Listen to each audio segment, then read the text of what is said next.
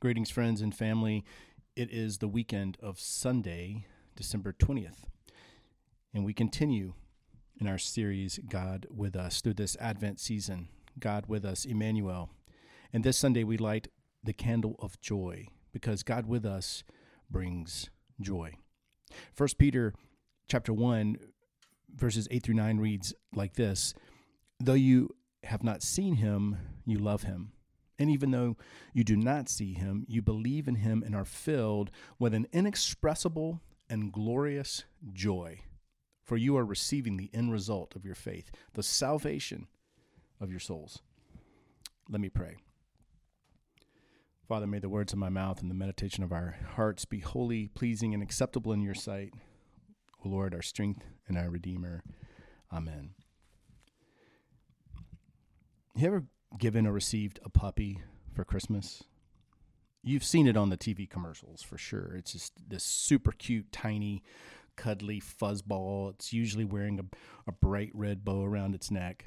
It usually either comes bounding around the corner or, or peeks its head out of a box as soon as the, the kids or special someone lifts the, the loosely fitting lid. It's always incredibly adorable, and it starts giving kisses or tumbling over its clumsy, oversized paws. You probably feel those warm fuzzies even right now as we talk about it. All of you who have a COVID pup out there.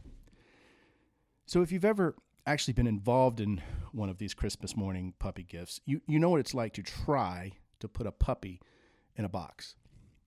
That little bundle of love and joy, we, we won't mention the dog hair and accidents, just does not want to be contained inside a box. You certainly can't wrap him up the week before and stick his box under the Christmas tree. You have to, to work to keep him hidden, probably somewhere outside the house. You have to you have to wait until exactly one minute before the kids come down the stairs to drop that doggy in the box and, and probably bribe him or her with a treat or a toy that might occupy them for 7.5 seconds so that you can pop on the lid and rush him into the hands of his new best friend. Some people just skip the box altogether, hide out in the next room, put, on the, put the puppy on the floor, let him come bounding into the room to squeals of delight. You see, a dog is just plain uncontainable in a box. It comes spilling out to love and lick everyone and everything that's around. And it doesn't stop there. The people who receive a puppy for Christmas, well, they can't help themselves. They they pass the pup around to everyone in the house. They they don't stop there. They carry it or lead it around for the neighbors. Maybe they drive to other relatives or friends. But they want to show and share this adorable little fur ball with everyone that they can. And then those people want to grab their kids and husbands, girlfriends, boyfriends, whatever, and share the cuteness and the happiness of this little puppy it's amazing. You see, joy is a lot like puppies. Fortunately, it's not hairy and it doesn't make a mess, but joy is boundless and uncontainable. You see, joy overflows, and when you've experienced joy, you want to share it with someone else or as people or as many people as you can. Joy bubbles over and it touches everyone it comes in contact with. Joy is what we are celebrating on this fourth Sunday of Advent. If you've been journeying with us these past three weeks towards Christmas, you know that we have been celebrating Advent. And a, and a quick recap Advent means coming or arrival. And the season is marked by expectation, waiting, anticipation, longing. Advent is not just an extension of Christmas, it's a season that links the past, the present, and the future. Advent offers us, the believers, the opportunity to share in the ancient longing for the coming of the Messiah, to celebrate his birth, to be alert for his second coming. Advent looks back in celebration at the hope that was fulfilled in Jesus' coming, while at the same time looking forward in hopeful and eager anticipation to the coming of Christ's kingdom when he returns for his people. During Advent, we, we wait for both. It's active, it's assured, it's hopeful waiting.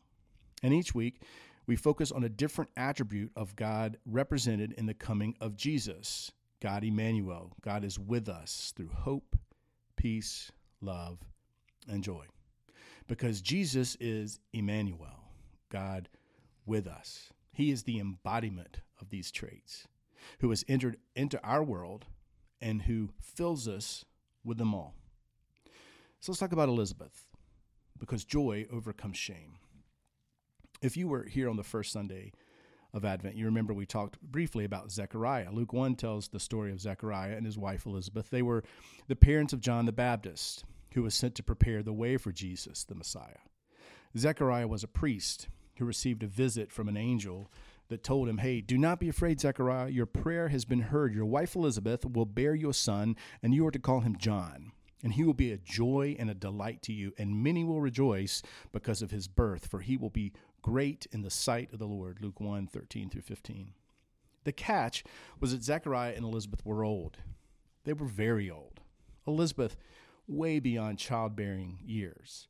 And the couple had never been able to have children of their own. So, besides the shock from talking to an angel, Zechariah couldn't get over the fact that it was possible for his wife to have a baby. And as a result, his, his voice was taken away until the baby was born. But today I want to let's look a little closer at Elizabeth because in the story of God with us, Emmanuel, she deeply experienced joy in the midst of the miraculous events she found herself suddenly right smack dab in the middle of. And to understand Elizabeth's joy, however, we have to understand a little bit about her pain. You see, for the ancient Jewish people, children were a tremendous blessing. Psalm 127 tells us children are a heritage from the Lord, offspring, a reward from Him. Like arrows in the hands of a warrior are children born in one's youth. Blessed is the man whose quiver is full of them. They will not be put to shame when they contend with their opponents in court. That's Psalm 127, 3 through 5.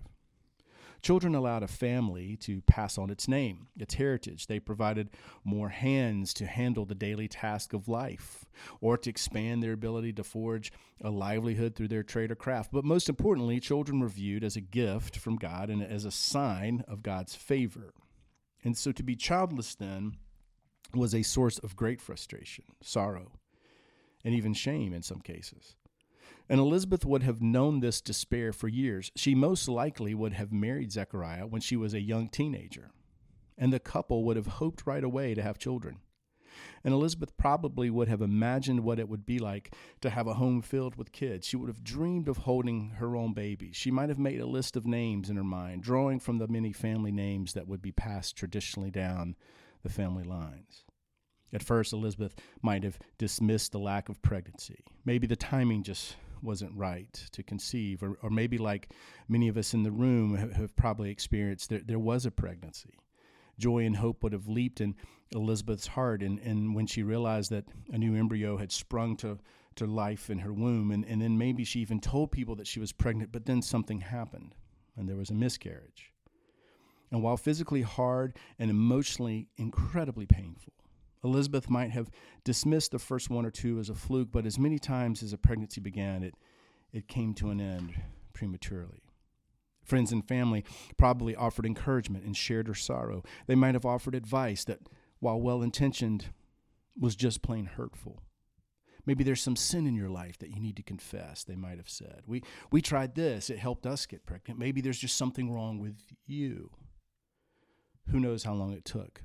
But gradually, Year after year, Elizabeth's hope would have slowly died as she came to terms with the fact that something was wrong and that she could not have a child. At some point, the, the social stigma would have stuck. Barren is what they would have called her. It became a permanent mark. And Elizabeth would have grieved over the loss of ever being a mother. She would have accepted the loss of the status that came in her culture from bearing children. She would never be considered as esteemed as other women. She accepted her fate as perhaps failure in the eyes of her society. She quit praying for a child.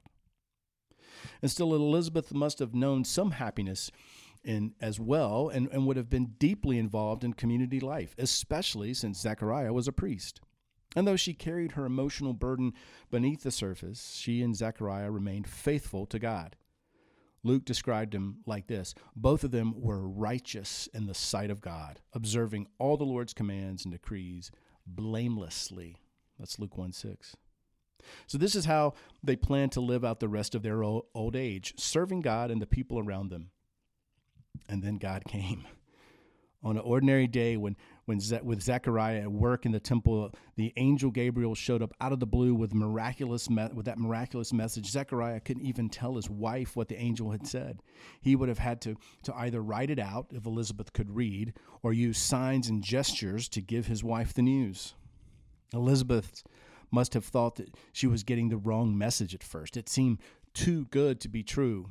Hope must have kicked in her heart like the thump of that baby in the womb. Could she even allow herself to go there? Could she open her heart to the possibility after hoping and waiting and praying for so, so long, only to be let down again and again and again? And from what we can tell from Luke's account, it seems that Elizabeth had an easier time of accepting the miraculous news than her husband. And, and soon she was pregnant, saying, The Lord has done this for me, and these days he has shown his favor and taken away my disgrace among the people. Luke 125. What's curious is that Luke also told us that Elizabeth spent the first five months of her pregnancy in seclusion. There's no way for, for us to know exactly why, but maybe she, she knew no one would believe her news until she was definitely showing. Or maybe she had been here before and was afraid this pregnancy might be lost like earlier ones. Maybe she couldn't bear going through that loss again. Maybe this was her way of sharing her husband's silence as they lived daily through a miracle unfolding before their eyes and literally inside Elizabeth's body.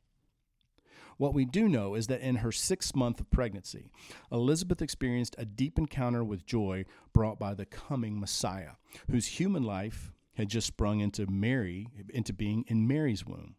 And as we talked about last week, young Mary left her home shortly after her own angelic visit and came to stay with her cousin Elizabeth for three months. As soon as she arrived, Elizabeth's baby leaped in her womb, and Elizabeth was filled with the Holy Spirit. Luke 1 41. With a sudden end to her silence and seclusion, Elizabeth's joy overflowed, and she greeted Mary with a beautiful and, and an amazing blessing. Blessed are you among women, and blessed is the child you will bear. But why am I so favored that the mother of my Lord should come to me? As soon as the sound of your greeting reached my ears, the baby in my womb leaped for joy. Blessed is she who has believed that the Lord would fulfill his promises to her. Luke 1 42 through 45. The puppy was definitely out of the box now. Joy was flowing and true to its nature, joy is contagious. Mary burst into her own song of praise and thanksgiving, and she gave words to the miracle happening through her. And finally, she was understood and, and believed and affirmed. And without Mary even having to explain, Elizabeth knew and gave voice to exactly what was going on. Maybe God had revealed this to her earlier. Maybe God opened her eyes on the spot as her own miracle son, John, recognized the miracle son of God, Jesus, within Mary. But more than anyone else in the world was able to, these two women understood each other and shared a joy that could no longer be contained. No matter how difficult the circumstances they were coming out of and still facing ahead, already Emmanuel, God with us, was unleashing joy on earth. And already his joy began rippling outward like a big stone thrown in the middle of the lake. And when Elizabeth gave birth to John three months later, the joy of her miracle spread through her village and family. Her neighbors and relatives heard what the Lord had shown her great her great mercy, and they shared her joy. Luke 157. Perhaps there is no joy greater than that of a mother holding her newborn child. For Elizabeth, the joy must have been especially overwhelming. She was experiencing a miracle, and it was a miracle that healed a lifetime of hurt, pain, disrespect, possible shame. And it was only the beginning of the miracles she would witness in her lifetime. Because Jesus is our source of joy. What would you and I give to know such joy? To see the scars and shame of our life washed away so dramatically. We may not see it happen through such an obvious miracle, but the joy Elizabeth experienced is available to us. This is the joy brought into our world by Jesus, God with us, Emmanuel. And though we are living long past his time on earth, his life and his joy, well, they're available to us now. Peter wrote, Though you have not seen him, you love him. And even though you do not see him now, you believe in him and are filled with inexpressible and glorious joy. For you are receiving the end result of your faith, the salvation of your souls. 1 Peter 1 8 through 9. An inexpressible and glorious joy. That's deep stuff. This is stuff that runs much, much deeper than happiness.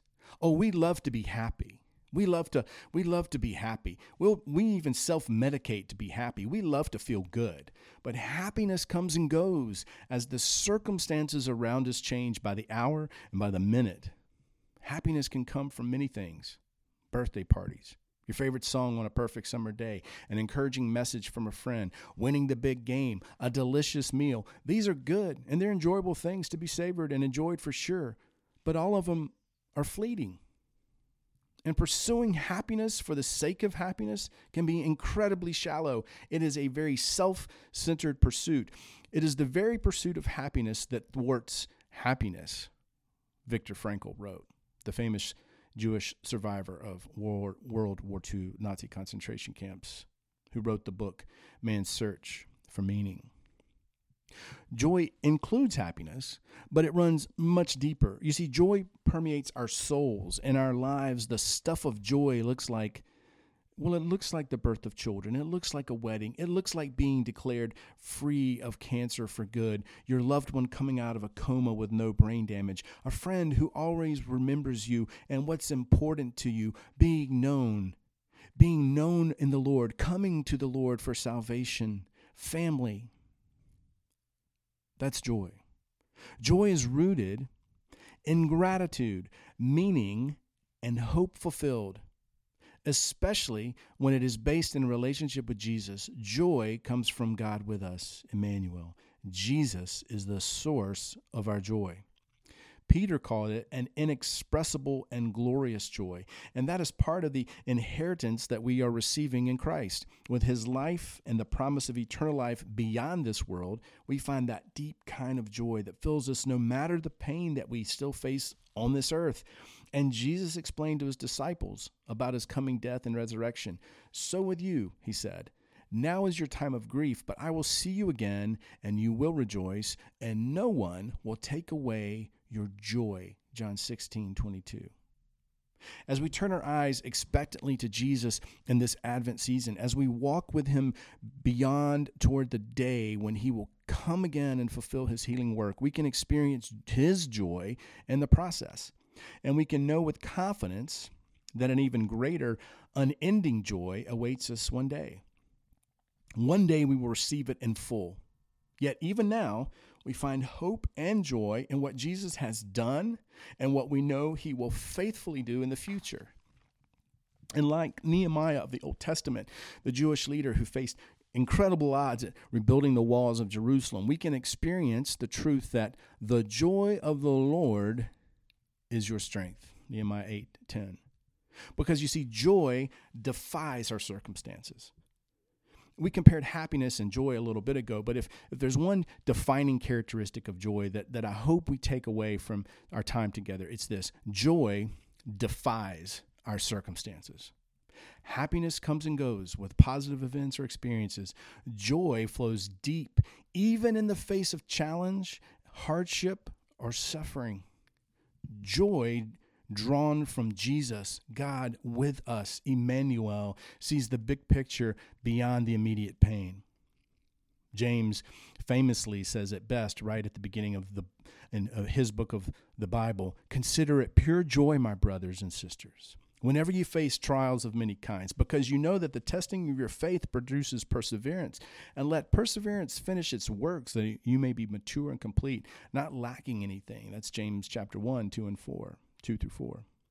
You see, joy understands that there is more than meets the eye, that God is always, always at work, even in the tough stuff of life, and that eventually God will make everything right and healed and whole, including you and I. And so, because of that, we can experience joy in the here and now, no matter how bad the here and now looks and feels. Sure, there's a process involved, and that's part of the point. As we continue to practice opening our hearts to God's Spirit, immersing ourselves in His holy word, and aligning our thinking and perspective to His ways, we experience His Spirit working within us, bringing clarity, understanding, and strength to trust and see and act in the joy that He provides. So, what are the circumstances we are facing right now as we journey toward Christmas? What are the situations that are stealing our joy? Or the hurts where pain seems to overrule? And, and hear me loudly and clearly. I, I don't mean to make light of what, of what you and I are going through, whatever it may be and, and I certainly don't mean to hurt anyone with some of the things that we've talked about today. Because I know that pain is real for us all. But can I encourage you to take a look at a different angle? Can I encourage you to ask God to give you a different view, to show you his big picture? We may not experience a miracle as clear as Elizabeth's, but in Advent and in Christmas, there is a miracle for us all. The miracle of God come to earth to be with us, to heal us, to forgive us, to redeem and restore our pain, to turn it into good. This is a cause for joy, even in our darkest days. This was the message of the angel long ago announcing the arrival of, of Christ to the terrified shepherds outside of Bethlehem. Hey, do not be afraid. I bring you good news that will cause great joy for all the people. Luke 2 9 through 10. Jesus, come to be God with us, Emmanuel, has brought us joy no matter what we're facing. So, to some degree, and there would be those that would argue differently theologically, but to some degree, joy then is a choice. Before we close today, I'd like to look at one more aspect of joy that we can apply as we continue our Advent observance, and that is the fact that joy can be a choice and joy can be an action. We talked about Mary couple weeks ago or two weeks ago, and, and we talked about her again today as she spent time with Elizabeth. Remember when Mary showed up at Elizabeth's house? Elizabeth was overcome with joy, which then spread to Mary. When it did, the beginning of Mary's expression went like this My soul glorifies the Lord, and my spirit rejoices in God my Savior, for he has been mindful of the humble state of his servant. From now on, all generations will call me blessed. Luke 1 46 through 48. These are incredibly important words, and the key word being rejoices. It's the active form of joy, the verb. And this is Mary choosing and embracing joy in the role she had been given by God. She didn't have to.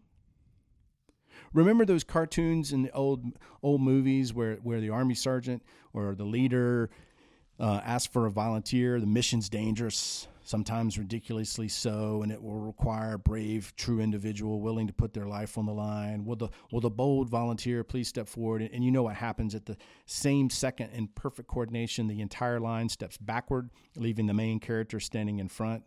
And when the leader turns around, for, forget volunteering; they have been volunteered, whether they whether they want it or not. Well, Mary could look at her situation a little bit like that. She didn't ask to be the mother of God's son. If she had been asked, she might have stepped backward. But in Mary's words, we see her response. She rejoices, she chooses joy, she focuses on the big picture and embraces her difficult role. Remember, she left her husband, whom legally had a right to kill her, to divorce her, and have her stoned. That's how she left things, not knowing what it was going to be like when she got back. She chose joy. In a similar way, in our own situations and seasons, we can do the same. We can choose joy. We can rejoice. We can embrace the miracle of God with us, Emmanuel, and align our vision with the work that He is doing in and through us. And the Bible, the scriptures are filled with verses encouraging us to rejoice. Probably because I need lots of reminders. Philippians 4 4 tells us, Rejoice in the Lord always. I'll say it again, rejoice. Romans 12 12 offers, Rejoice in our confident hope, be patient in trouble, and keep on praying. These are only the beginning. But the message and the takeaway is the same. We have reason for joy because God is with us, Emmanuel, and we can choose to embrace that. So, friends, let's choose to make this season of joy. Make this a season of joy. Let's rejoice as we figuratively await the arrival of Christ, and let's celebrate his birth with joy. God with us, Emmanuel. And so joy is with us, a joy that flows deep within our spirits and outward because our King, our Savior, is with us, always loving, always working, even in the midst of any hardship that we will face. Amen and amen. And in closing today, I want to read Psalm 511. But let all who take refuge in you be glad. Let them ever sing for joy. Spread your protection over them, that those who love your name may rejoice in you. Amen. Go in hope, peace, love, and joy.